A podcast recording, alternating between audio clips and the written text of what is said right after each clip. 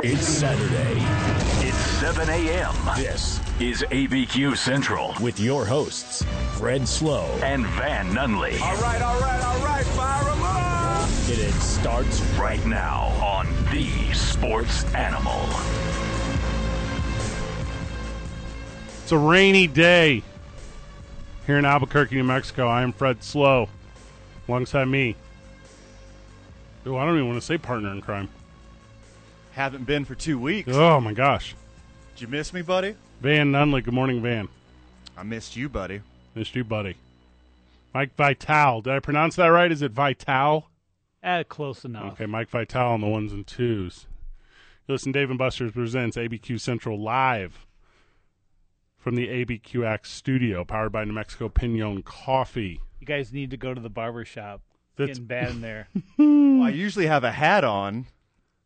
It got it's uh all the way to the eyeballs now. I tell you what, we've been, we've been on air about 35 seconds. I got my first welcome back text. Yeah, same. That's kind. Going, going right here too. That's kind. I got one welcome back and one where are you? The boys. Because we're two minutes late. Well, we're two minutes late because we were running the American Gladiator style uh, breakthrough and conquer downtown.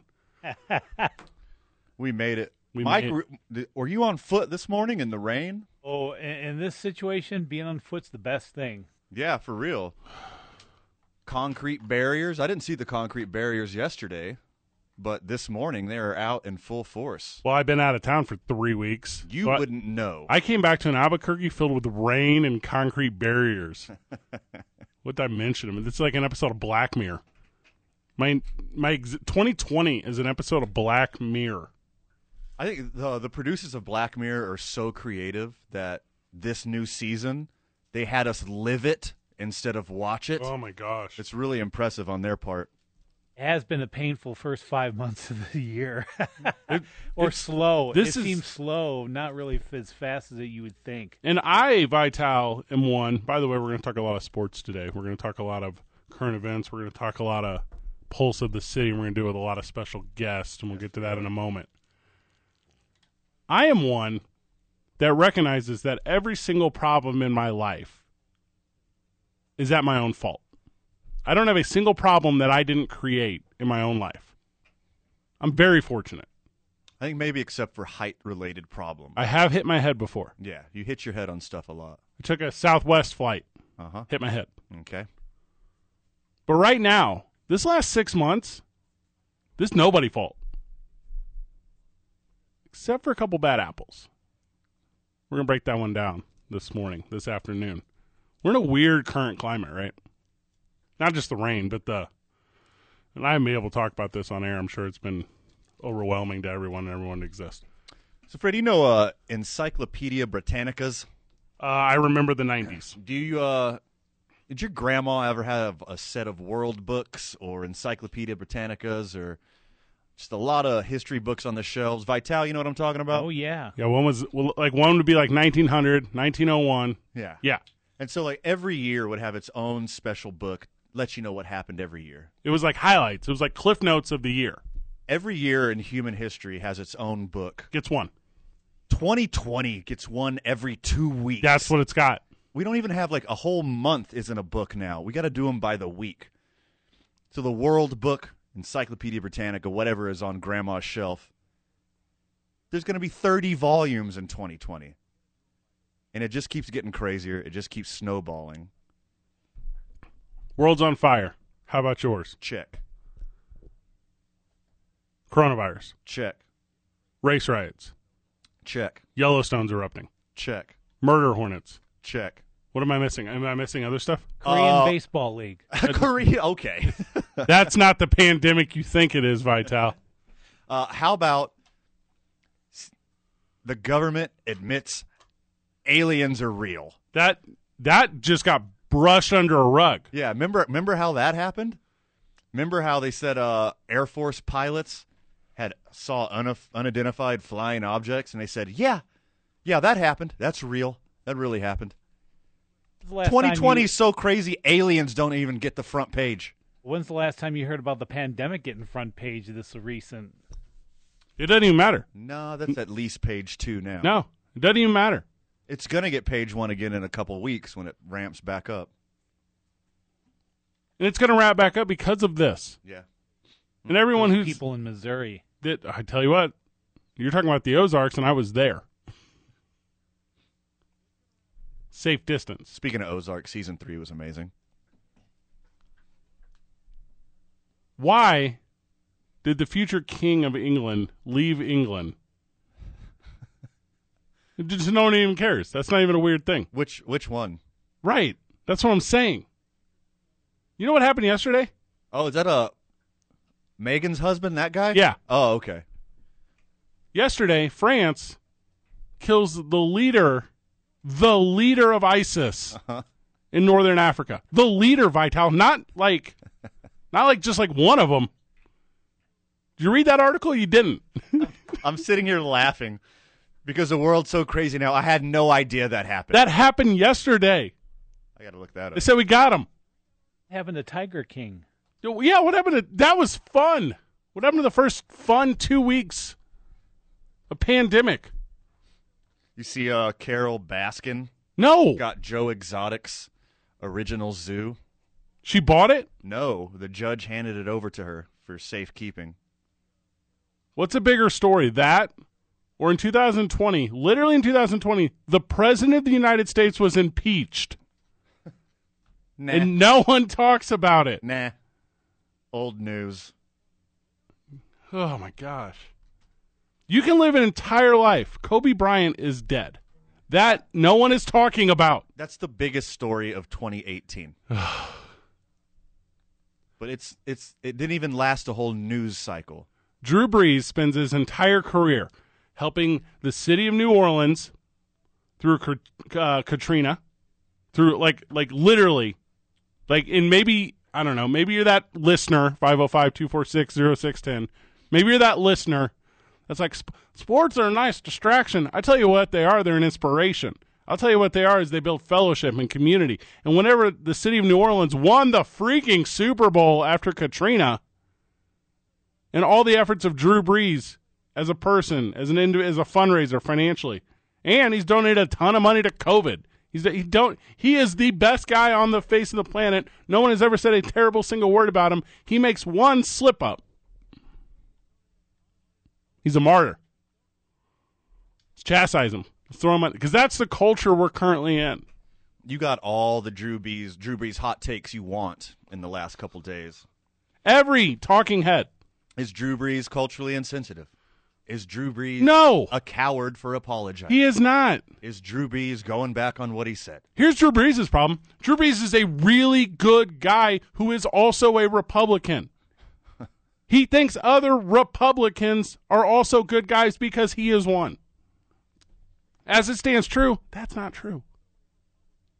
There are a couple bad apples in every single affiliation, organization, political party, uh, gang, force, community that will ruin the whole thing. Drew Brees is not the guy ruining the whole thing. No, I mean this is not Drew Brees' problem. No, Did uh did Drew Brees not have his finger on the pulse of America right now? Sure. Sure. He did in his gated community he's been living in for three weeks in isolation. He had it there. We're sitting around the the fire pit in the backyard that he got off Jeff Bezos' Amazon, talking it up. I- I'm assuming Drew Brees has a way nicer fire pit. Hey, than he watch get what on you Amazon. say. Bezos is coming to Albuquerque. For why? Amazon. They're bringing their. They're bringing another uh, facility here to the Duke City. Is, is that because Fulfillment center. Because uh, are are they doing same day? Because I'm gonna actually get real excited real quick. And also, is that because California keeps burning them down because they're over it? I can't wait to have drones drop off my stuff in my backyard. I was just at home in St. Louis, Missouri. There's Amazon delivery trucks on every block. They lit, you literally are driving around them. Like we don't have that here yet, but that same day stuff, It's coming. it's kind of like Jetsons. yeah, that's exactly what it is. And the, they're in and out like I don't know, like ergonomically trained. Like that last step down is like a big stride, and then they're like three gazelles away from your front door. Because you know, like if they don't produce, the United Kingdom left the European Union this year. No one cares. These are real things. It's nothing. Gosh, remember Harvey Weinstein? Who? Yeah, Epstein. A lot of Steens doing some gross stuff. An entire political party made Bernie Sanders stop running for some reason. Again, Again. again. Repeating history. That's a news story. Call to tell me Drew Brees is a bad guy, and I'll call you a liar. Call me to tell me Drew Brees like screwed one up royally. I'll hear that. You build a thousand bridges in your life, man. Uh huh. You stand on the ledge with one sheep. You're not a bridge builder anymore. Vital, you know what I'm talking about. Got to take. Well, I've been on the ledge. You got to take a hard stance. You know what you don't got to do is take a hard stance. Man, we got some guests today. Who do we got? Oh my goodness, we got an awesome collection of. I'm only giving it to you because I want the job titles correct. Oh, well, that's a good idea. We have coming up at 7:30 Ken Carson Jr., owner, operator, head chef. Probably does some seating for one of my favorite restaurants in town, Nexus Brewing. That's there you go. 7:45, we got local comedian Royal Wood III. Talented dude. Very Hilarious. funny. Almost as funny as your boy. Which boy? We're not talking about you. There we go. There's no way. 8:15, we got friend in real life and friend of the show, Devin Williams, ex Lobo, current awesome dude. And then 8:30, we have Nakia Russ, educator and community organizer. Really excited for that one as well. What all these people have in common? They're all going to talk to you about what's currently going on in Albuquerque. Well, Fred, they have a common link is that they're all people of color. They every single one of them. Every single one of our guests today. Because We actually had two more really good guests as well, but they had schedule conflicts. we're going to work that out though. Hey, we're coming back next week, We, we yes, maybe. they canceled the Olympics in 2020. No one's even talking about it. That's not a story. Guys, that's what I'm telling you. They low key have fixed a hundred years of global warming with a one month shutdown. That's how much the planet wants to survive. Help the planet survive. We get back from commercial. We'll talk to you about the NFL a lot more. It's good to be back. Dave Good and to Bud- have you back. Thank you. Dave and Buster's presents ABQ Central live from the ABQX studio. We're going to throw a party. Powered by New Mexico Pinon, 95.9 FM and AM 610, the sports animal. Welcome back to the program.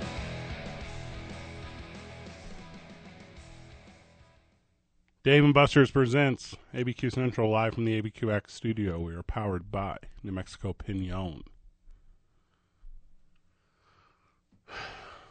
I talked about it. I'm gonna be about it in this segment. So Drew Brees came out last week, puts a little video on Twitter. It's crazy what 45 seconds will do. Sure. Puts a video on Twitter and he's like, uh, "Hey, uh, you know, I'm gonna go ahead and condemn some guys in the NFL, or maybe previously in the NFL. By the way, no one is saying Colin Kaepernick's name. I've heard it recycled through the news a little bit, but You're- not enough. I don't think I'm hearing it from players and individuals. I didn't hear it from the NFL in their statement, and we're going to get to that. So he says, "Hey, um, you know, I don't think it's great that you're disrespecting the, you know, the flag, this and that." And then he's like, "Actually, you know what? I apologize. Um, my bad. I'm I'm not conveying what I'm trying to say. That sucks." So the president yesterday says. I think Drew Brees is a great quarterback. Quote, I'm a big fan of Drew Brees. I think he's truly one of the greatest quarterbacks. But he should not have taken back his original stance on honoring our magnificent American flag. Old Glory is to be revered, cherished, and flown high. We should be standing up straight and tall, ideally with a salute or a hand on heart. There are no other things you can protest. Excuse me. There are other things you can protest, but not our great American flag. No kneeling. I don't think you understand how protests work. You protest for attention, you protest peacefully, you convey a message. You know what they renamed Pennsylvania Boulevard yesterday? Black Lives Matter place. Oh my gosh. Isn't that beautiful? Avenue, Pennsylvania Avenue.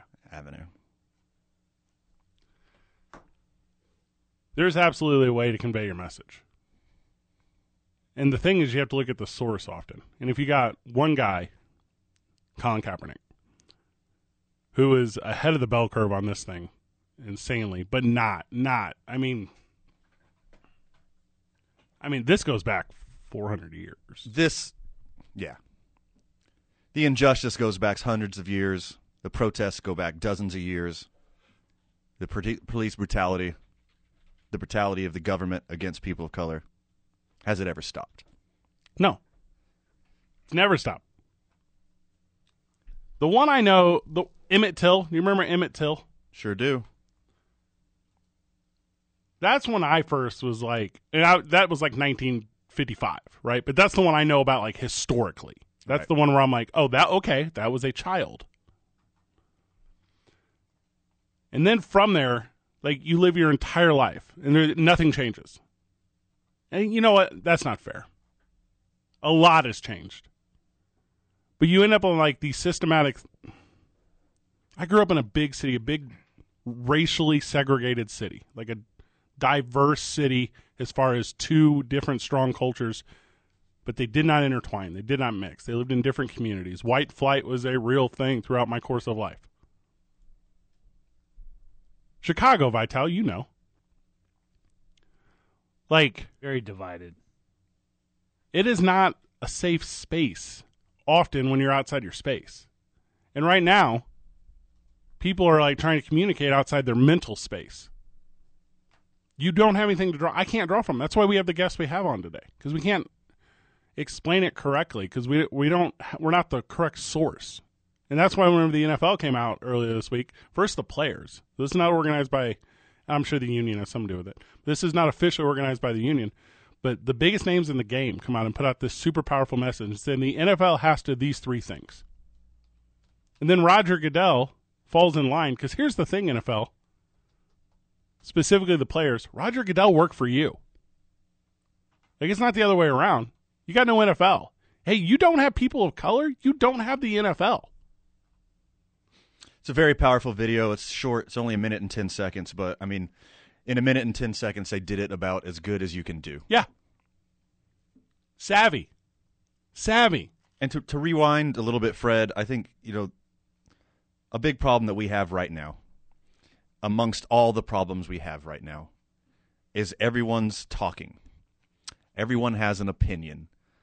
And the internet exists, so you can do a couple Google searches and find any kind of statistic you want to fit your opinion. And there's people like us that look a lot like us, Fred, who think they have all the answers. And people who look like us, even the air quotes good guys, mansplain and white splain ad nauseum. And I think the biggest impediment to real change is people need to shut up and listen. And that's what a big thing that we're going to do today with uh, some of our guests. Four amazing people, four Albuquerque members of the community, Pillars. pillars of the community. And they're going to tell their story, and we're going to sit back and listen. And that's what we we just asked to listen. Like like say you're a listener right now, and we know what we hit. We know we hit thousands. We're not confused. We see the numbers. If you're a listener right now, whose Saturday project got ruined because of the rain, your kids are st- there's no sports, your kids are still home. You, you're just in front of the radio, and you're like, you know what? I'm real tired. I'm real over all this story. I'm real. Where are my boys distracting me, as they so often do with sports talk? Just open your ears up a little bit on this one. I mean, we're not Ira Glass. We're not about to break this thing down. It's an NPR reference if you don't get it. Yeah, I got it. I'm with you. We're not going to break this one down. Michele Norris. But what we're going to do is we're going to give you a, maybe an opposing viewpoint you haven't had. And we're not going to ask you to change your mind. We're going to ask you to change your opinion. We're not going to ask you to, if you haven't currently done what you believe is an effort to assist or help others, specifically those in a place of need. Maybe you want to do that. Maybe you want to make that change. I tell you, I don't protest on the street very good. I got this microphone here. I can give people an avenue, give people an outlet. Got a few thousand people listening right now, and you know, like you said, Fred, they do. They come to us to escape. Yeah. They want to hear us be smartasses. They want to hear us talk about the irreverent side of sports, the Yeah. irreverent side of pop culture, and you know, pat my back a little bit right here. I think we do it pretty well. Hey, I think we do a pretty good job entertaining the city state and people outside of our area. I'm not going to say the world, you know. I'm not that blind. I'm not that blinded by my ego. but as far as Taos goes, but Albuquerque and the surrounding area, I think I think we do a good job of that. But that's not what we're doing today. no, because but there are guys that will tell you about they're doing it better than anyone. LeBron James, Drew Brees puts out that stuff. LeBron James almost instantaneously. Hey, brother, got a lot of respect for you, but you do not have a strong grasp on this one. Sure. I'm sure they talk privately on the other side, but he was like publicly, I gotta create a situation. Hey, you remember Michael Jordan used to tell you how Republicans buy sneakers too? You know what he just did? Yes, he did. 100 mil. 100 mil. 100 mil. 10 mil a year for a decade. Charles Barkley? I mean, there's all there are the people that currently need to be doing it that are doing it. With this NFL video, Saquon Barkley, give me a bigger star in the NFL than Saquon Barkley. Uh, Nick Bosa. Yeah, Okay, Sure. We're not trying. What are you doing here? sure. Non-quarterbacks at least. It's just, it's and re- good good on the NFL. Yeah, That, I'm sure that was hard. Pat Mahomes, Odell Beckham. Like admitting admitting you're wrong is that the hardest thing to do in your life? I, I'll tell you, the hardest thing to do is to recognize someone else's core set of values and be able to to see the perspective or identify an issue through their core set of values. There's nothing harder than to interpret a single occurrence outside your viewpoint Absolutely. and to change it, to change your opinion, to change your mind. I've changed mine. I oh, I don't know how much time we got. We got two minutes. I grew up in a part of the world where it was very much okay to hate people who were different than you. And when I say very much okay, I mean Encouraged. yes, Encouraged.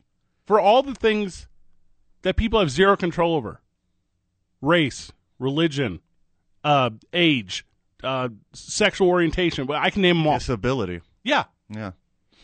It wasn't until I became a young adult that I, oh, that's actually dark. That's actually weird. These people that I actually revere and care about, they're wrong.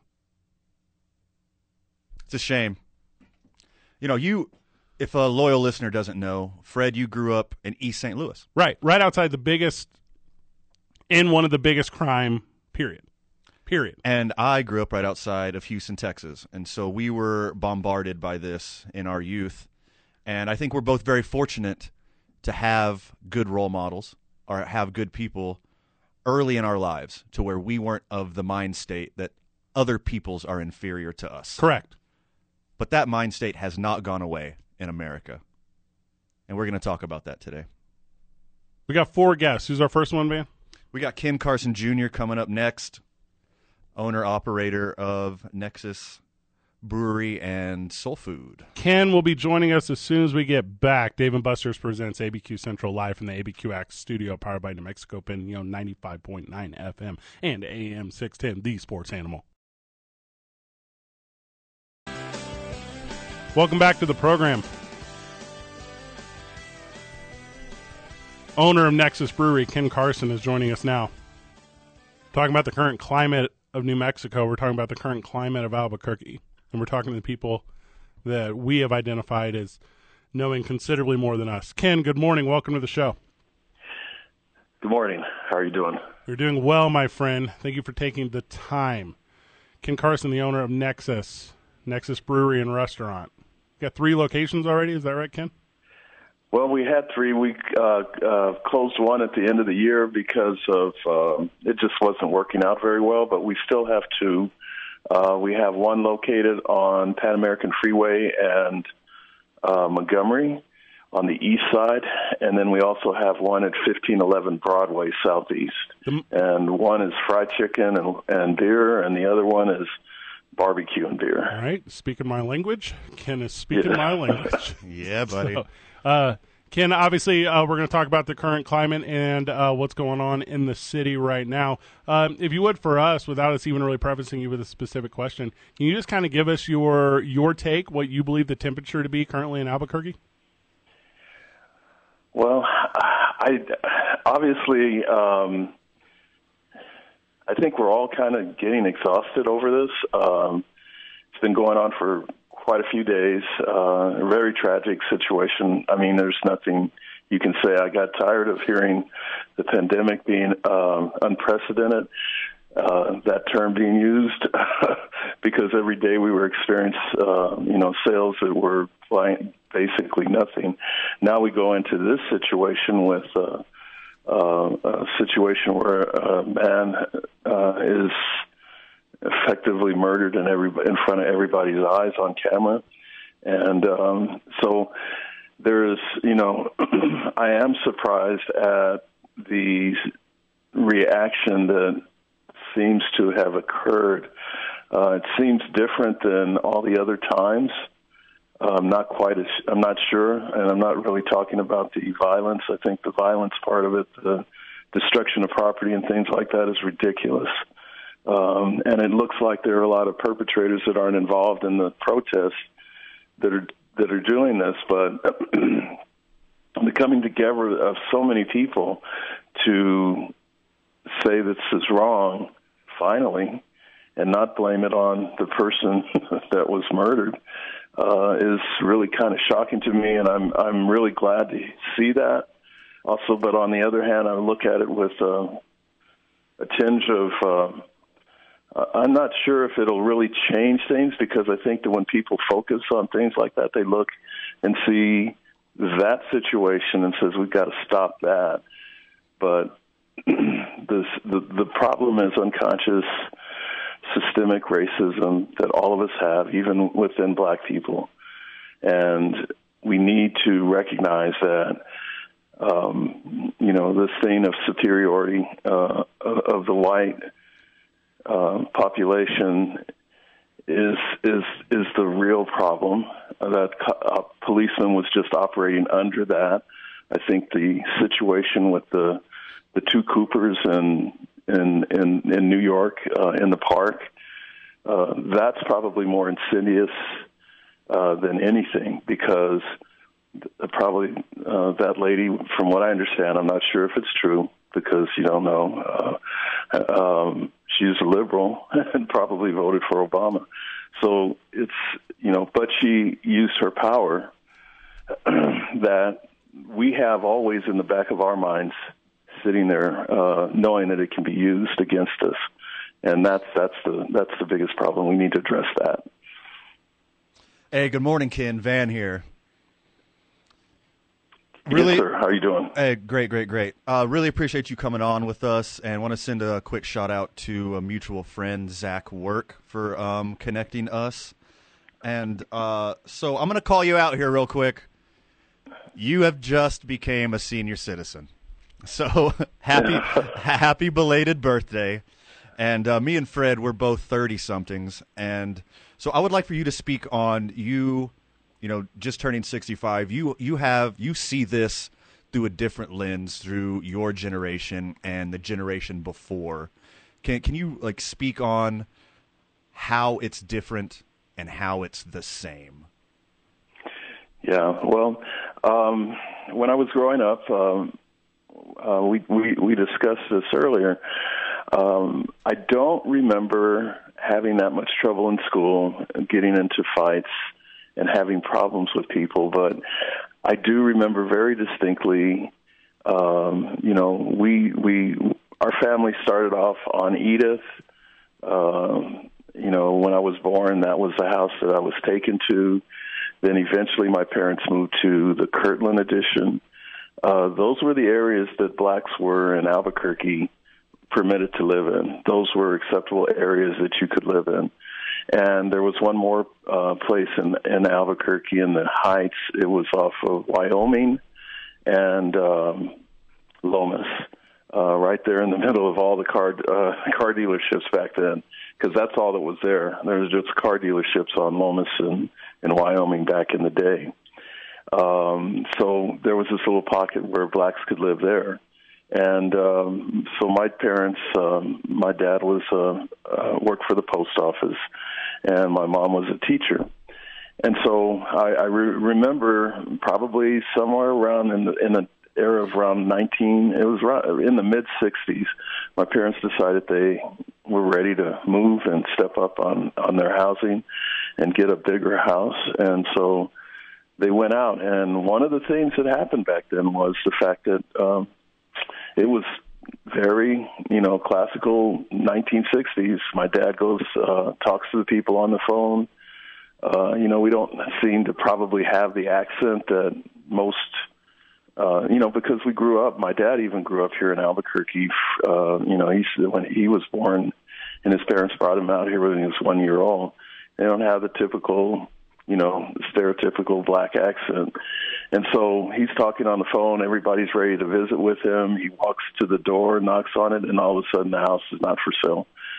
Um, that's that. You know, that's one of the things that I remember. I remember my brother and sister. We lived on Montgomery. We lived. We did finally move, and found a developer that allowed us to uh, buy a house. So my parents bought a brand new house and thought we were really doing well. And then all of a sudden, everybody, as this, you know, we were one of the first houses to be built in the subdivision.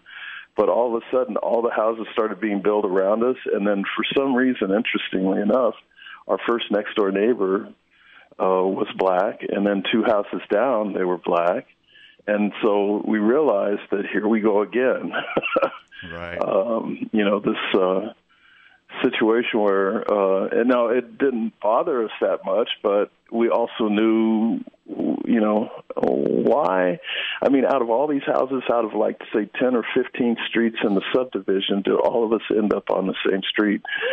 So um, that's life back in the '60s. Um, I, I, you know, I grew up in a situation where, you know, we were uh, in elementary school at Governor Bent. My my uh, it was only me, my brother and sister that were in school. They seemed to have more trouble than I did. I, you know, I seemed to be okay.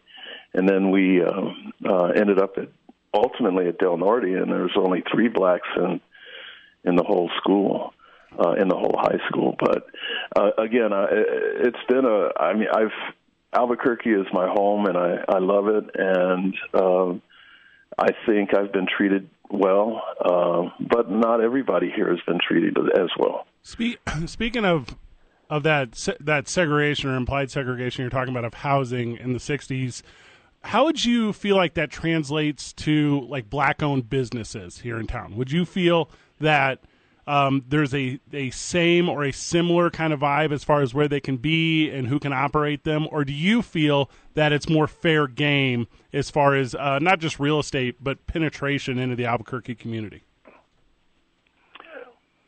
Um, well, okay, so that's that's that's a good question because my background is banking.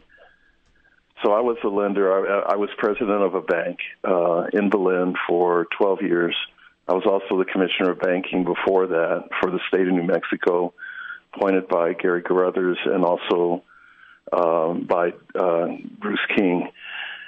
So, one issue, the big issue, is lending and the ability to borrow and access capital.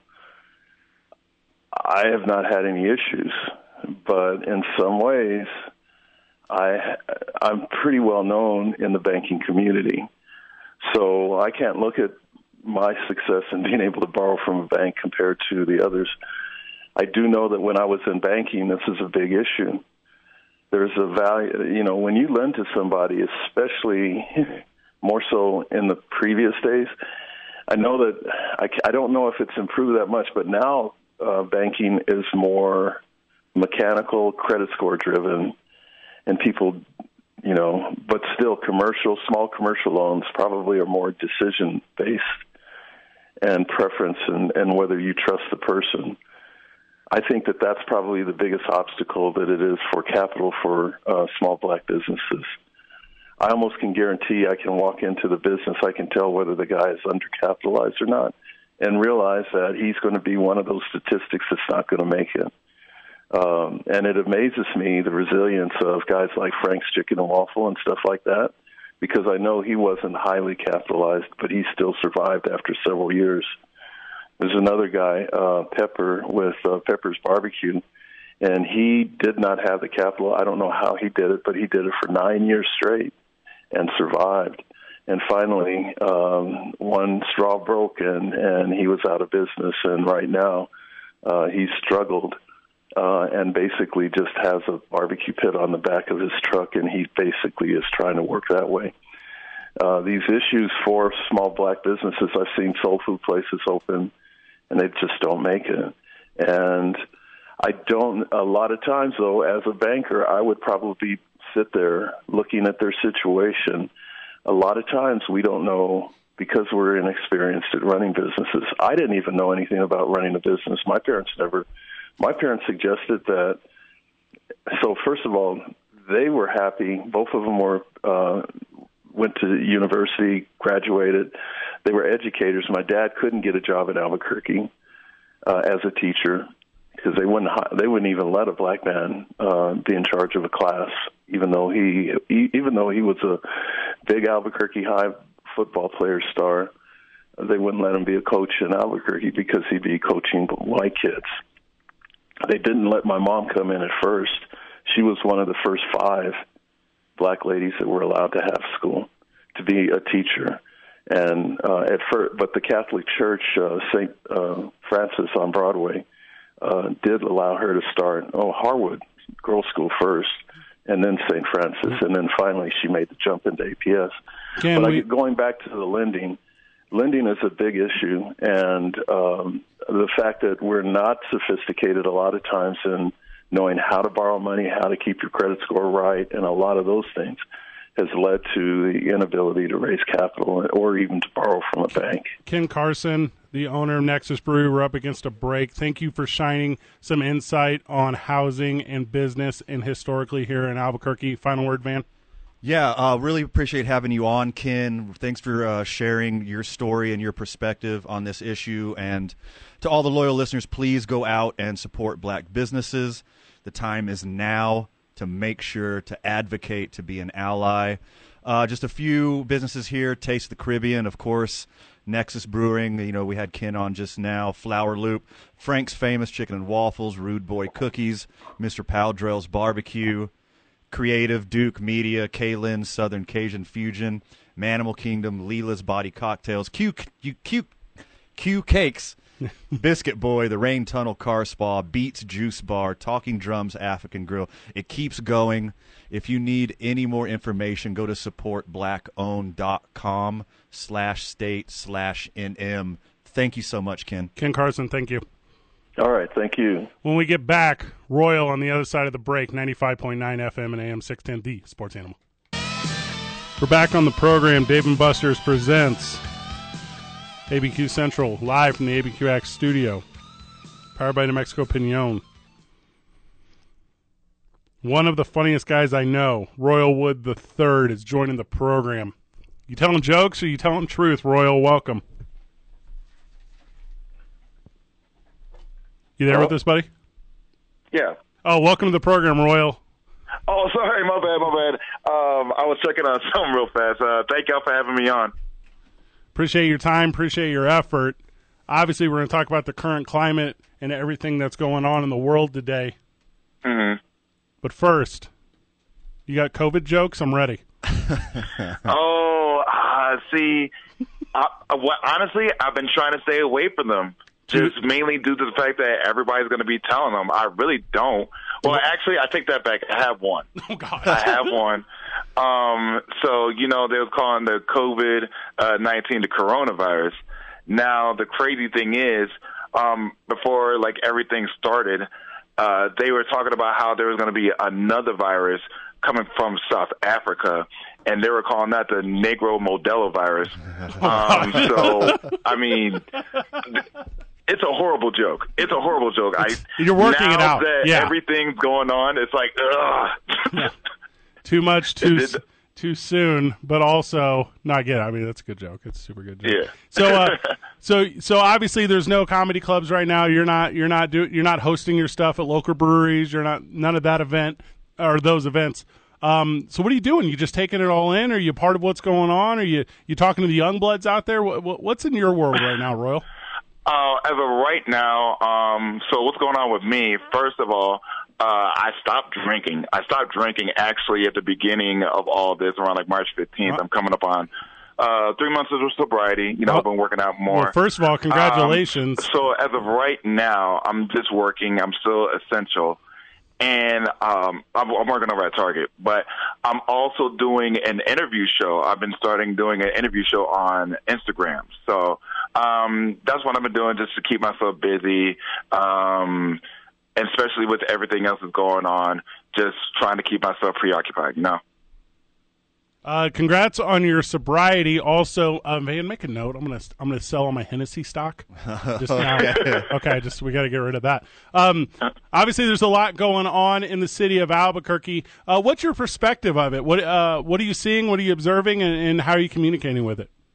Um, well, I know a lot of people went to the vigil or is it Vigil? Or I, it's either a G or H sound. Anyway, um, for George Floyd, um, I know a, a lot of people went over there. I know I've been seeing like the protests and whatnot.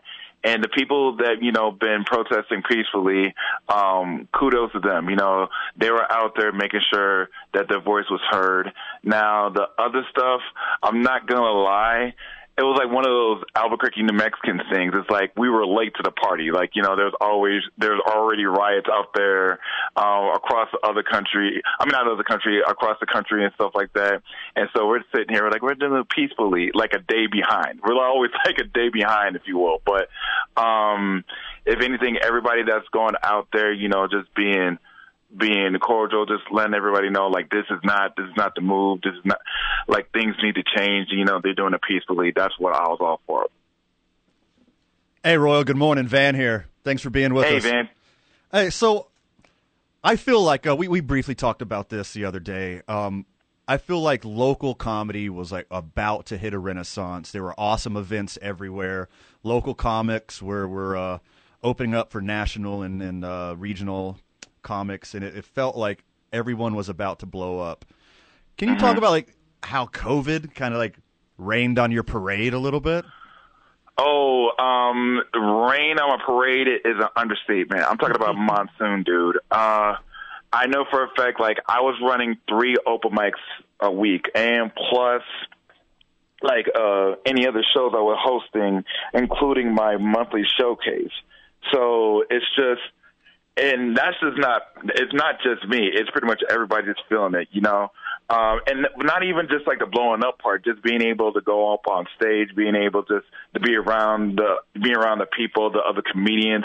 Like we feel it. We feel it hard you know? Um i've been talking to other uh other comedians um and my and um my IG show, my Instagram show, and we're all just feeling it like just wanting to be going up there and telling jokes and making people laugh. That's what we want to do and we can't, you know. So um a lot of us we do have like other jobs and whatnot um to be able to sustain ourselves. But it's still just the fact of like we were like like you're, what you're saying, like we were there. We were on pretty much the precipice of like you know turning Albuquerque comedy around. You know, so but silver lining, I'm glad that it wasn't like one of us or like all of us comedians, like to where it's like, oh, nobody wants to go to stand up in Albuquerque. No, it's just the fact that something we couldn't control uh, happened. But Roy, I know a lot of us is just raring to go. Um, We- as soon as we get the uh, okay from like you know the places that we do our shows at and everything, we're coming back 100. percent Royal Wood is with us. He's going to return with us after the break, and we're going to talk about why the community needs entertainment led by people of color and the reaction that the community often has to it. Also, we're going to tell some jokes. I promise. We're going to talk about some serious stuff. We're going to tell some jokes. Dave and Buster's presents ABQ Central live from the ABQX studio, powered by New Mexico Pinon 95.9 FM and AM 610, the sports animal. Royal, sit by. Good morning, Albuquerque, and welcome back. We got one hour in the books. About to hit that power hour right now. Welcome back to Dave and Buster's Presents ABQ Central, live from the ABQX studio. With our friends sponsoring this whole show Best Coffee in Town, Best Coffee in the State, New Mexico Pinon. We're still on with local comedian, essential worker, and one of the best dudes I That's know, me. Royal Wood the Third. Friend of the show. What's happening, my man? Oh, Oh, pretty good. I'm actually getting ready to go get into work right now. Y'all had me up at like six o'clock because I was like, I am not missing this. And then I was like, wait a minute, I'm not.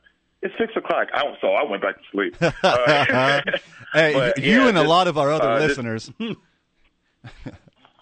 oh yeah, but nah, I'm just getting ready for work right now, man. How y'all doing? How y'all doing through all this? We're doing good, man. Staying busy, staying, uh, trying to get out as much as possible, trying to trying to stay sane. Uh, I trust me, I feel that. Like I know everybody's trying to rack their brains on like what's going on with the world, but I mean, we just got to keep living, you know. Just keep on being good people. So yeah, last segment, Royal, we uh, touched on you know Albuquerque comedy and what's going on, and I don't think well we need to mention it, but you are a person of color. Can you touch on what it's like in general, the pulse of what's going on in the world right now, and what are the challenges of uh, being a black performer? Um, well, as you may know, that there's not a lot of black people in Albuquerque, um, let alone New Mexico. So, I mean, we do have to strive a little bit harder just because of the fact that there's not that many of us. But the ones that are working, we make sure that our names are known. You know, uh, myself, uh, Buck D, uh, Black Mike, uh, Luis Powell, Mary Bird. Um, we're all sitting there working to make sure that what we do, there's never a negative connotation of what we do. Because I mean, honestly, have you really ever heard of like me just being out there being outlandish or whatnot, or Mary Bird just just being out there just trying to mess up the scene? No, because we know for a fact like one slip up and it's done. You know, it's finito. So it's just the fact that we always try to make sure that we're on the, I want to say like the straight and narrow, but it's like we know the obstacles. And so it's like, as long as we keep our eyes open and stay focused, then it's not really a problem. Now, I've been doing stand up for, it's about to be seven years and like hosting for like three or four and it wasn't just like a straight rocket ship up. It was a lot of hard work. It was a lot of empty rooms, a lot of a lot of just booze or just stuff like that. But it's still just a fact of like perseverance, you know, always working through those hard times to get to the good times. So that's honestly how I see about it in general. But for right now, more than ever, it's like being able to see a black face doing good, like you know, in the community, is it's it's up it's uplifting. It's inspiring to me, and it should be inspiring for anybody, regardless of color. Like you know, seeing somebody of color going going up there and being like, okay, I'm I know the odds are against me, but I know I can do this. That's that's how I feel. No, I appreciate that, Royal. So on Sunday and then uh, following the few following days, there were protests in every city, almost every city in this country. I think 430 something total. All 50 states. All 50 states, over 400 cities, 36 other countries joined in on us.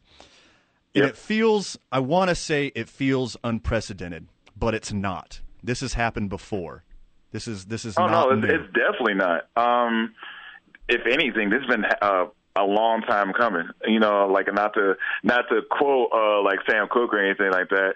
Uh, like the whole change is going to come. It is. You know, like if people are are going to be upset this long. It's like trying, it's like punching a wall, you know. Um, eventually, there's going to be cracks in that wall, and then that wall's just going to shatter, you know. It's just the fact of all the things that's been going on throughout the years, not just days, not just months, not just like, okay, one offs or whatever. This has been years, decades, centuries of just just anguish, you know, and we're not able to do anything about it. And then there's always going to be that straw that breaks the camel's back. And unfortunately, that happened, you know. So now people are understanding that we are frustrated, we are tired.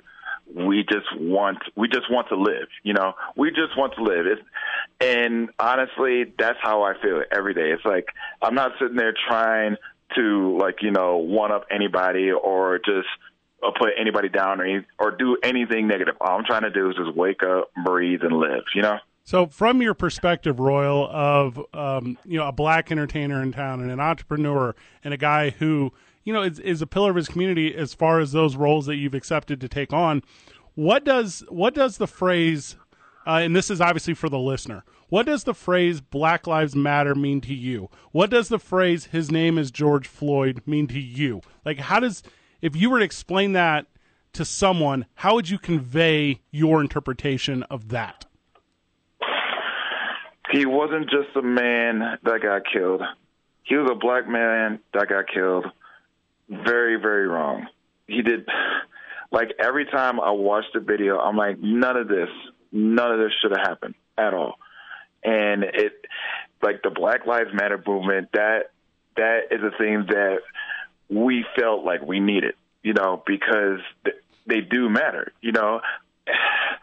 There's, and nothing frustrates me more than the fact that we have to have that you know, but we do, and I'm glad that it's here because it makes it makes it known that we are here, you know, uh, and honestly, we're not going anywhere, you know, but it's just the fact that it needs to be known. It should it shouldn't be, but here we are, and that's that's how I feel about it. Royal, uh, when we did a little pre-interview, we talked a little bit, made sure we're on the right page. And one thing that you mentioned to me, and it really resonated with me, is something uh, along the lines of temporary empathy. Mm. Like something horrible, yep. something horrible happens, and then everyone gets all up in arms, and then it fades away until the next time it happens. Mm-hmm. So, you, you, one well, example you gave me was uh, friends checking in on you. You want to you want to speak to that? Yeah. So and it's frustrating because I I love all my friends because if I if I don't love them, they won't be my friends. However, I always get the whole like whenever a black person dies, um, I always get the whole "Hey, how you doing? Are you doing okay?" from people that I rarely talk to, you know, and then whenever if, if it subsides or dies down or whatnot, I don't hear from them for like maybe months, uh, maybe even years on end, and then something happens, and I'm getting the phone calls and messages, and I'm sorry, like for all my all my white friends, all my uh, friends of non-color, if you will. I stop doing that. Just keep that energy 100% all the time. It doesn't matter. Like that. That's that's what frustrates me because I don't want people just checking up on me because somebody of color died. You know, I want people checking up on me because they want to check up on me. And I I hate that. I hate that cycle so much. I wish it would just be broken to where that I don't have to say things like that. I don't have to feel that way. But once again, here we are. So it's just it's just repetitive. I, that cycle just needs to stop. We're talking about the Black Lives Matter, uh, Black, excuse me, Black Lives Matter movement, and we're talking about the protest. Um, we're not talking about the looters. We're not talking about the disturbers. We're not talking about the vigilantes. But what all of these individuals have in common is often young blood. Often these are kids. Mm-hmm. These are young adults. You're in a place in your life currently, Royal, where you connect with a lot of young adults, specifically here in the community. If you were able to help them uh, take some of this anger and take some of this direction and take some of this frustration and focus it towards a common goal. How would you identify that goal? And then how would you communicate that to individuals within the 505 who maybe need some direction or maybe need a, a place to put their emphasis? Uh, I, what I've seen, especially on Facebook, what I've seen, especially on Facebook, is just like you were saying, communication. Um, people using their voice to better the situation.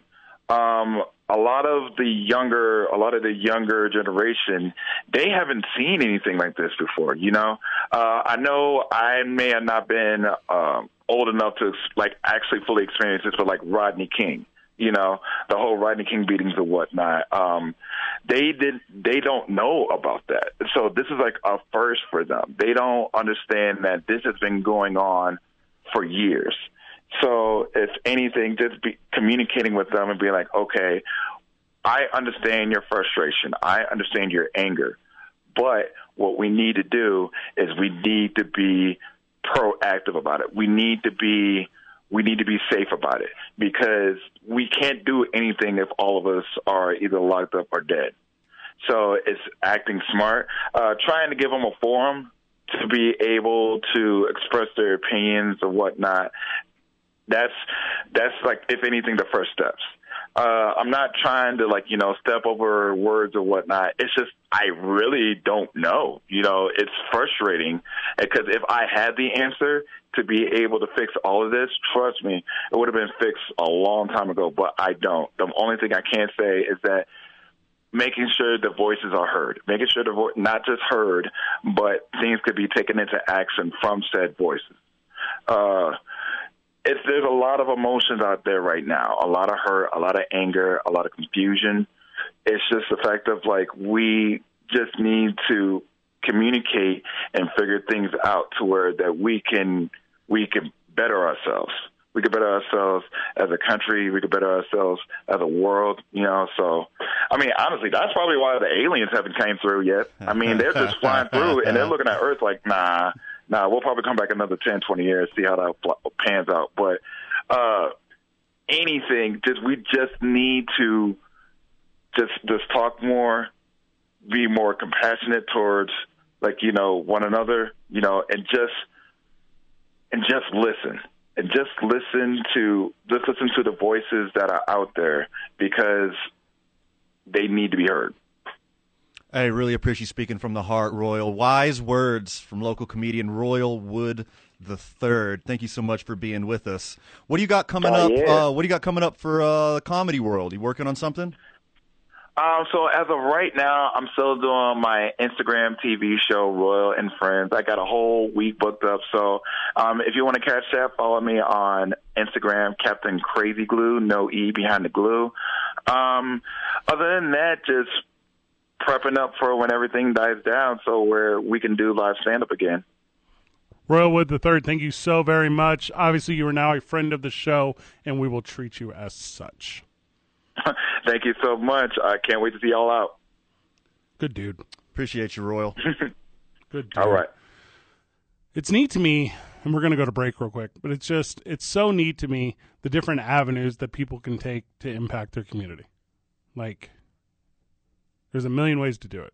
We've had local business owners, we've had local entertainers, we're about to have local uh, sports, community, youth, everything after this.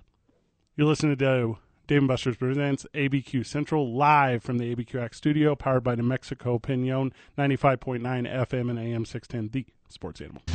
Welcome back to the program. Dave and Buster's presents ABQ Central live from the ABQX studio. We are powered by New Mexico Pinon. Joining us now, friend of the show, ex Lobo Community Outreach Coordinator for the Office of African American Affairs, and one of my absolute favorite people in this entire state, Devin Williams. W- Devin, welcome to the program. Thank you. Good to be here. Good morning, my friend. I don't need to preface you because I know you carry so much passion and intensity. Devin, talk to me about what is going on right now and talk to me about your experience as a young athlete here in Albuquerque.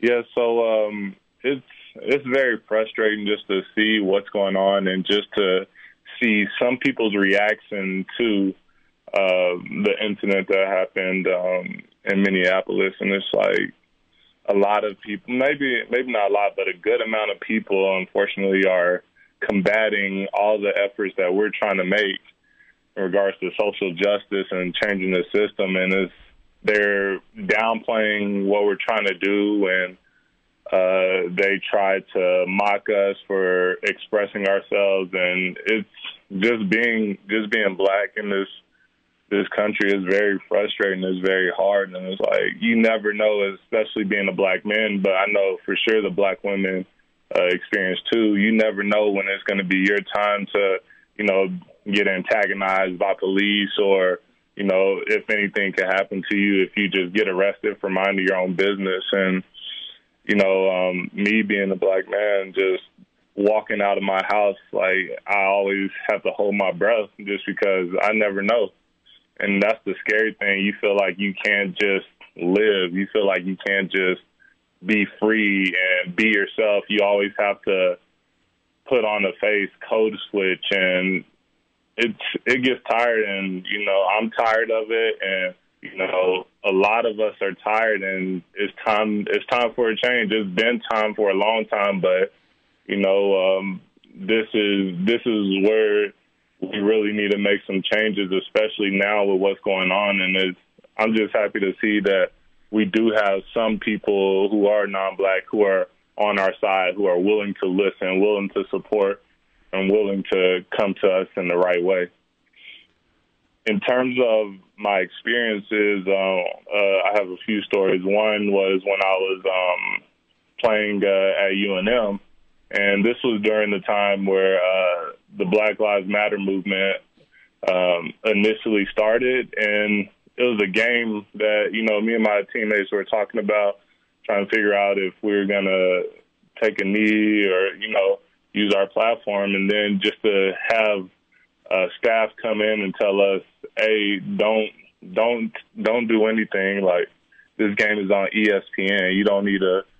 Like I understand like what's going on is tough, but just hearing that Oh, and God. not having that support that you would think you would have, especially with uh, what was going on during that time, it's it's very frustrating. It's very it's very very hurtful, and it's you would think that you know all the all that we do for that university or all we do for uh, sports and all we do for our communities that we'd have that support, but um, you just it's you just never know.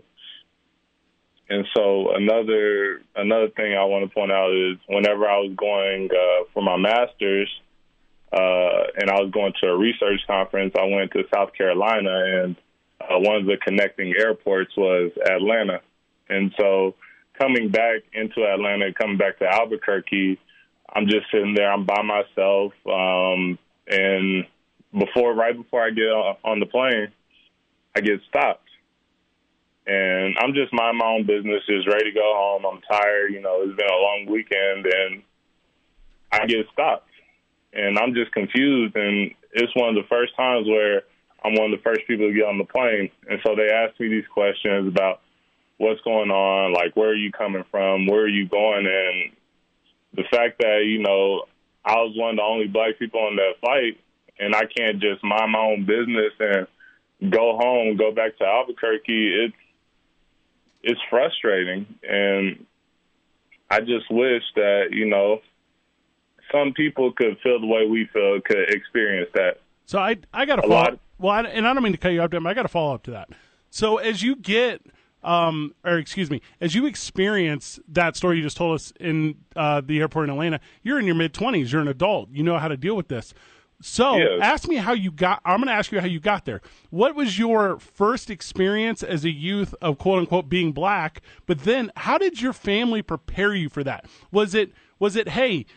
people are going to hate you for no reason and here's how you have to respond or is it a thing you had to learn on your own Uh, it was a little bit of both. Um, our parents, uh, being in a black family, you learn some of the basics, like what to ha- what to do whenever you get uh, confronted by an adult, or you know, you get uh, confronted by an author- authoritative figure, and then there's other things that you have to learn on your own. Like, uh, for instance, like dealing with the police, you learn, okay, just uh, comply with whatever they have to say. Don't fight back. You know, don't express yourself. Don't make sure you don't do anything wrong. Make sure you don't do anything to give them an opportunity to target you, to oppress you, to make you feel uncomfortable or put you in handcuffs. Make sure you're always following the rules. Make sure you're always following the system. Don't challenge the system. And it's uh, in terms of myself, just learning like it's difficult navigating because you you always got to watch your step. You can never just be relaxed uh, in this type of systemic uh, society, uh, oppressively systemic society, and so I just you just it's like everything's a landmine and you just have to continue to be cautious, be careful, navigate the right way, watch what you say, never be too expressive, never be too loud. Like those are just uh, a small percentage of the things that, you know, we've been taught or I've been personally taught and I've had to learn just to survive in this type of society. Devin, you do a, a, lot of community outreach. You're actually the community outreach coordinator for the Office of African American Affairs, and I know you do a lot of um, events in the sporting world with the youth. I mean, what what advice would you have for the youth, especially youth of color, who are seeing all this happening around them? Continue to, if you haven't, start to, but continue to um, utilize those resources that are available to you especially for um, the black youth. Connect with those, uh, connect with your peers, connect with um, young adults, the older generation, connect with as many black people as you can, especially being out here in New Mexico, uh, where, you know, some people consider you statistically insignificant or not even worth allocating resources towards. You have to band together. You have to look out for one another you have to utilize those resources and also know your rights, know what you can do. I understand right now is very tough and it can be very difficult to navigate things. You know, you could be minding your own business and you get killed. You get you mind your own business, you get shot. You mind your own business, you get arrested for not really doing anything. And so just make sure you you're always having somebody there with you try not to go places by yourself. Is you're greater in numbers, but when you're by yourself, it's easier to get targeted. So continue to connect with all those community leaders, those individuals in your community, your peers. Connect with all those people. Utilize resources. Utilize if you're a college student. Utilize uh, UNM. If you're an adult or a child, reach out to uh, the Office of African American Affairs. Reach out to the NAACP there's a lot of black resources out there, but you have to make sure that you're connected with those resources so those resources can work for you. NAACP, Office of African American Affairs, the University of New Mexico. Is there a way to your, at least to your knowledge, Devin, for individuals to contribute to that? If listener was uh, wanted to volunteer, if listener wanted to to help in a way, um, are those places uh, current Corona aside? Are those are those places? Do they have avenues for individuals to help other individuals? Yeah. So uh, what you can do is go to those websites, uh, African American Student Services, um, um, Office of African American Affairs. You can go to uh, Black Lives Matter, and you can reach out to those different uh, agencies and organizations, and they will tell you how you can uh, support what's going on, support those resources, and support those avenues. Do you right now, Devin, feel comfortable in the city of Albuquerque? Do you right now feel like your impact that you are making is going to make it more conducive to people of color? I feel like with what I'm doing and with what um, the other black men, women, black children in the community are doing, they're starting. It's a start. I feel like it's going to be a long time, and there's a lot of things that have to change in order to have the type of society that we want to see. But I think we're just starting to make strides, and it's going to take all of us. It just can't be just a group of people. It's going to take everybody, and it takes everybody supporting us and supporting what we're trying to do, not combating us with all this different rhetoric. Like, we need help we're doing a lot, but don't undermine what we're doing. Don't undermine the things, the strides that we're trying to make. We need your support. We can't do it on our own. It takes a whole society to change a whole society. And so we'll continue to uh, work with our youth. We'll continue to educate people. And if you if you have questions, reach those websites. Try to find out who those black community leaders are specifically in Albuquerque and reach out to them. They'll let you know how you can help. They'll let you know what you can do to support them. Don't just try to do everything on your own because you don't know the plight of the black the a black man or a black woman in America. Reach out to those people. They'll let you know what to do. We'll let you know what to do in order to help us. Devin, don't just continue to try to do it on your own. Devin Williams, professional basketball player, ex Lobo, community outreach coordinator for the Office of African American Affairs, and most importantly, friend of the show. Devin, thank you so very much for your time this morning. Thank you so very much for helping us give to the listener. And obviously, we will be in contact regularly and have you on as often as you will allow us. Thanks. Devin Williams, everyone. He says something. He says it takes a whole society to change a society. Chill your boy. Right to the core. When we get back, We got Nakia Russ, local educator and community organizer, and uh, most recently helped uh, organize some events for Black Lives Matter. We're going to talk about that. We're going to talk about what's going on for this last half an hour. Thank you for letting us put sports to the side. Sometimes things are just a little more important. Dave and Buster's presents ABQ Central live from the ABQX studio. We're powered by New Mexico Pinon, 95.9 FM and AM 610, the sports. Welcome back to the program. Dave and Buster's presents ABQ Central. Power, excuse me, You know where you're at, buddy? I'm out of rhythm.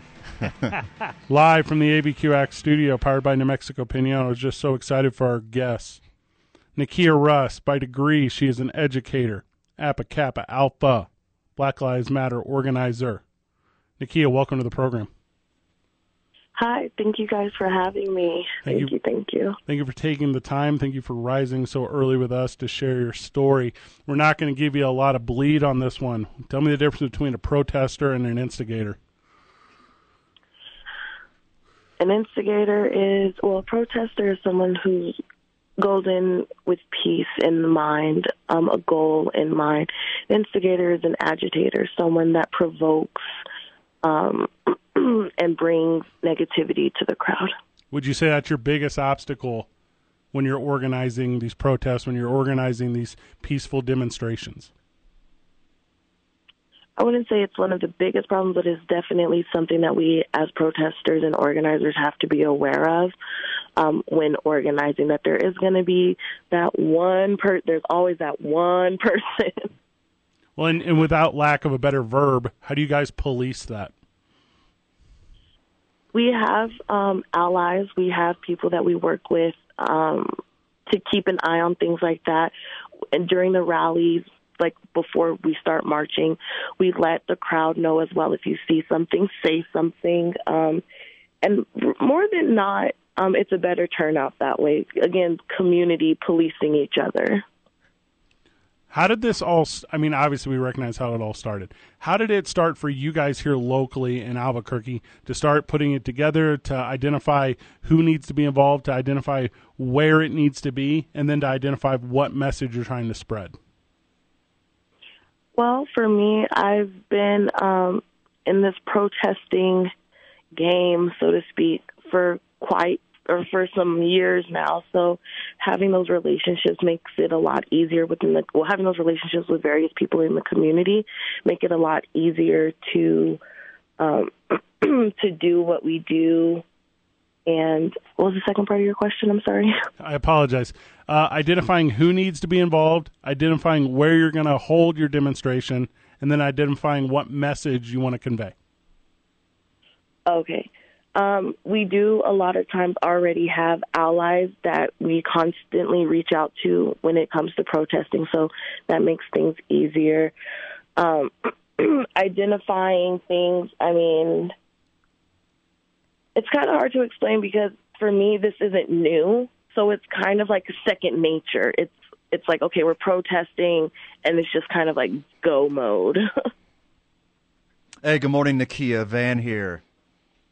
Good morning. Good morning. Good morning. Hey, so can you speak to the, the issues that it is uh, here in Albuquerque and in New Mexico trying to have a voice for a minority population that is already marginalized and statistically marginalized here in New Mexico?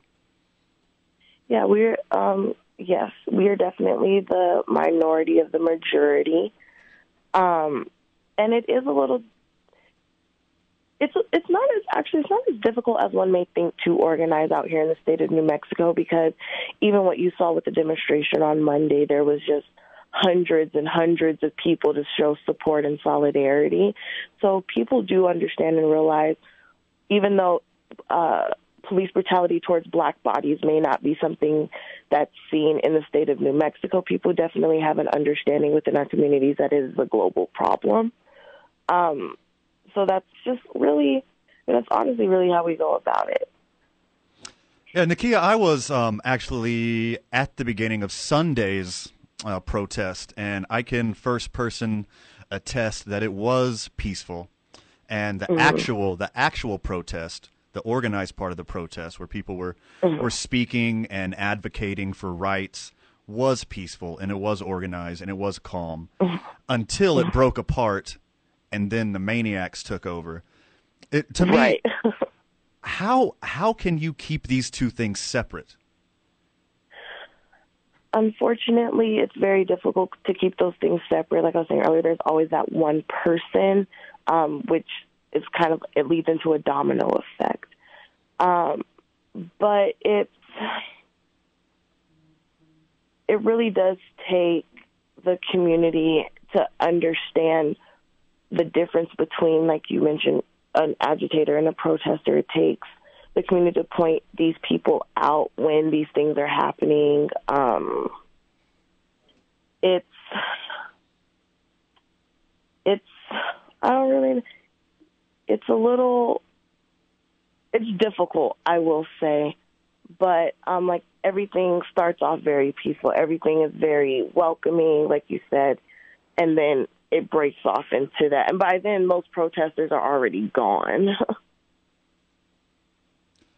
Yeah, thanks for that, Nakia. Um, so earlier we are talking about uh, the governor MLG just started a new commission uh, to to focus on this matter and selected a, a few prominent people of color. And I think she said something that I think is really important that it's it's not her place to speak on this, to take this, and that's and that's I think Not that's a all. that's a big part of the movement is people who are never affected are still Mhm. speaking up. Right. Absolutely, and it's it's very. I, well, now that she's and I definitely commend her for taking that step back because it's not her place to discuss what Black people face in America because she herself is not a Black person. Um, providing those platforms for people of color, more specifically Black people, to be able to speak in safe spaces. Now, the commission that she's creating is great, cool, yeah, cool, yeah, you're doing this, awesome, awesome. But we're not just because you created this commission doesn't mean that people are going to be silent. This is not something that is like, oh, okay, well, now that we have this going, we can kind of stop protesting now. No, until policies are changed and procedures are changed and laws are changed and put in place, having a commission definitely isn't going to make a difference. Um, I appreciate the steps because, I mean, it's it's a step in the right direction, but it's not something that um, until laws are changed, it's we're going to keep going. Well, and specifically speaking about that, if if these are rungs on a ladder that we have to climb, and and if MLG has started that, what rungs do you want to ensure are on that ladder? Like what, in your opinion, is going to allow like Black Lives Matter to tie in with that idea that all lives matter? Um, I think all lives matter can't matter until Black Lives Matter. That's one thing. Because if you were truly an advocate for all lives, then you should be completely enraged with what's going on. Um, and so until that happens, until, um, like Devin before me was saying, everyone comes together because we're going to need help, it's, it's not going to change. So I think one understanding that all lives cannot matter until Black Lives Matter is one huge step, especially in the state of New Mexico, that people have to understand and rally behind too. A really good analogy that I found recently, Nakia, is if your house is on fire Mm-hmm. and you call the fire Oh. department and the fire department starts spraying down all the other houses except for yours and saying all houses matter. That's really not that's not going to help your neighborhood. You put out the fire first and then you help everybody else. and then you build exactly. Um, I even Frankie Grady even said like, right now we're working on our refrigerator getting full, and when our refrigerator's full, we're gonna come back to make sure that um, Mexican Americans get their justice, abolishing ICE, um, just indigenous lands, cl- um, providing clean water for communities. And I mean, we're going to make sure that we tap into all of that. But yeah, right now, our house is on fire. and we need to, we're trying to put out the fire, but we need some help because people don't even want to admit that there's a fire even happening. Nakia, this Um, this movement this movement is not this movement is not new and it's definitely not Mm-mm. going anywhere. And what it needs the most is allies. What would you say to listener right now who who may be scared to join in, who may be scared to help, or maybe they just don't know how? What would you say to that person? imagine being black. Imagine how scary it is for us. I mean, we're out there putting our bodies on the line, putting our faces and all of that stuff. And the best, the best ally is the one that's fearless because it's a scary thing going against police, go putting yourself out there, um, trying to make a bold statement, standing up against oppressions. It's a scary thing, and I I completely understand. But if you truly feel in your heart that something needs to change, you'll find a way to become an ally. You'll find a way within your powers to help um, the movement for sure. Nikki, I got one. And always reach out. Oh, I'm sorry. I got one final question before we go to break. Um, Mm-hmm. Today's Saturday, right? And this is COVID aside. This is coronavirus aside. Today is Saturday, and, and yeah, right. And Saturday night will come. Nikia, how is your Saturday night different than my Saturday night here in Albuquerque? Because like we've had Devin on, and we you know, and we've had Royal on, and we've had some of these other guys on. But you you are a black woman living in Albuquerque, New Mexico. What what considerations do you give a night out on the town that I don't give a night out on the town? walking past police, keep your hands out of your pockets. Make sure that your phone is visible so they can identify that it's a phone. Don't walk too fast. Don't walk too slow. Don't move too abruptly in their areas. Um, they meaning the police, because when you go downtown and all that stuff, they're there. During Corona times, um, it's a little bit different because for the most part we can't go anywhere. Right. so, um, but even just the fear of being at home. Breonna Taylor was killed in her home, shot eight times in her sleep.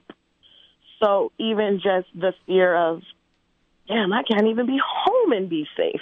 like, so there's a lot of things that I consider um, just for being a black woman and trying to navigate and try to have a life. You know, try to do um, things to where it's non-threatening. Going out to the town is not a threatening thing, but just simply being a person of color and a black woman of color, it's still viewed as a threat. Nikia Russ, we're going to break. Before we do, let everyone know Black Lives Matter info. Where can they get it? Where can they get? Where can they get something concrete? So we do have um, a page on Facebook. We're working on getting a website, so stay tuned for that. Um, but reaching out, you guys can even even the national um, BlackLivesMatter.com page can give you guys solid, concrete um, information. We have interviews coming up with uh, city officials and things like that. So it's definitely going to be available. And honestly, we're going to make sure that it's available and in people's faces because we're, we're, this isn't going to continue for much longer. We have to keep fighting oppression. Give it to us, and we'll give it to who we can. Nikia Russ, thank you so very much for your time this morning. Thank you so much. You guys have a great day. You too. Thanks, Nakia. When we get back, we'll put a bow on this one. Dave and Buster's presents ABQ Central live from the ABQX studio. We are powered by New Mexico Pinon 95.9 FM and AM 610, the sports animal. Welcome back to the program. I know we pivoted from sports this week. We did that on purpose. Um, you know, because like a question, you see it on social media, right? You see, um, I don't get it. I don't get it. I don't understand what's going on. Here's what I just took from today. This is not anything I've got in the rest of my life. And like, by the way, you know, I was on the air when like Mike Brown was going on. I was in St. Louis five years ago with the Mike Brown shooting. Like, I was literally on the air. This is what I got literally just from today. You can't start a business where you want. You can't live where you want. You can't can't book like you can't get the job where you want. You can't fly on a plane as comfortably as we do. You can't be a kid. You can't go places alone. You can't walk at the speed you wish. you have to understand that your second nature is protesting. Like these are all things we got just from today. That's what Black Lives Matter is. It's a different quality of life. There's two, uh, there's two countries. Yeah. There's two countries. There's two judicial systems. Yes. There's two ways of policing. Correct. And now apparently there's two different ways of protesting, and neither of them are right. I will never protest anyone's protest. You know what I think is stupid? Vigilante groups. Sure. Instigators. I hate that. It's How how horrible is your life? How pathetic are you that a disenfranchised, underrepresented population is trying to speak up for themselves and you have to go and step all over it. This you is- have to fan the flames of hatred. This is not a stat I just looked up. This is a stat I know from existing. 50% of people of color make less than $15 an hour. 50% of working. I'm not talking kids. I'm not talking elderly. I'm talking working. Do you know how hard it is to get out of that? Like, I currently, right now, in my mid 30s, of my core group of boys, which I have in multiple cities around the world, None of them make fifteen dollars an hour. Like we, it's easier. It's easier. It is privilege. It is privilege. You know how much easier it is for me because I'm tall and white and handsome. It's easier. That's not fair. And if someone wants more fairness, who am I to combat that? Who am I to be mad at someone because they're currently in a we, corona? We're currently in a socioeconomic situation where like people right now could not make rent if the government wasn't giving them six hundred dollars a week as a stipend to their in. I can't believe they're making. You can't believe this. I don't think you recognize how hard every week is. So fired up, dude. I just want every oh, live your best life. Set yourself up for success. Make the world better for your kids. Wanting to have your neighbor who's different than you have a better life will not make your life worse. Advocating for a disenfran- disenfranchised, underprivileged population will not take away from your life. It's not mutual exclusivity. It's just not. A thing I wanted to touch base on Yeah. today that we never got to because it's it's hard to just stop someone when they're giving an impassioned plea for help to softball in a question. But I think like what we're seeing the past week is there's there's no acceptable way to protest. If you are passionate and you're blocking the streets and you're shutting down businesses, that's not the right way. If you're breaking windows, that's obviously not the right way. We can get into that at another time. But Colin Kaepernick and a group of passionate athletes Correct. Tried to do this years ago. Correct. Kneel down peacefully, quietly On the and- biggest stage. on the biggest stage and bring attention to this issue, and he was told to shut up. He was ran out of the league, essentially fired on the spot. Correct. By the NFL, which is the system. One of the biggest corporations in the world, in Yes. the country, the National Football League, one of the most profitable and one of the most white owned, by the way, finally came out and apologized, said they were wrong. And that was big, and I appreciate that. You think it's altruistic? I'm not sure. Because it's it's June. It's, cool to celebrate Pride Month. Exactly that. I don't know. I think more time needs to go by. It's too fresh to really analyze people's intentions. Is it just a band aid on a waterfall? Like, don't blame us for a couple weeks. Take the attention away from us. It has to stay fresh because once it stales, that's when you're not interested anymore. I mean, there were so many good points today, so much great information Yeah. today. It's it's hard to focus on one thing and really help reiterate. Just like we need more time to ingest this. people of color don't need more time. No. They need help. They need allies now. Listen to your friends. Listen to the people that need to be heard. I got a final opinion because we mostly have been providing a platform today. I have a strong opposition to any organization that does not willingly police itself. I have strong opposition to that. If that's the police, I got a strong opposition to that.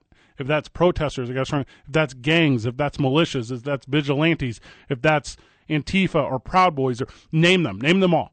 I have a huge problem with you if you don't assure that your people act in accordance with civility and within the law. It's gross. It is gross. And what's happening is gross. Final it's word. time. It feels like it's time.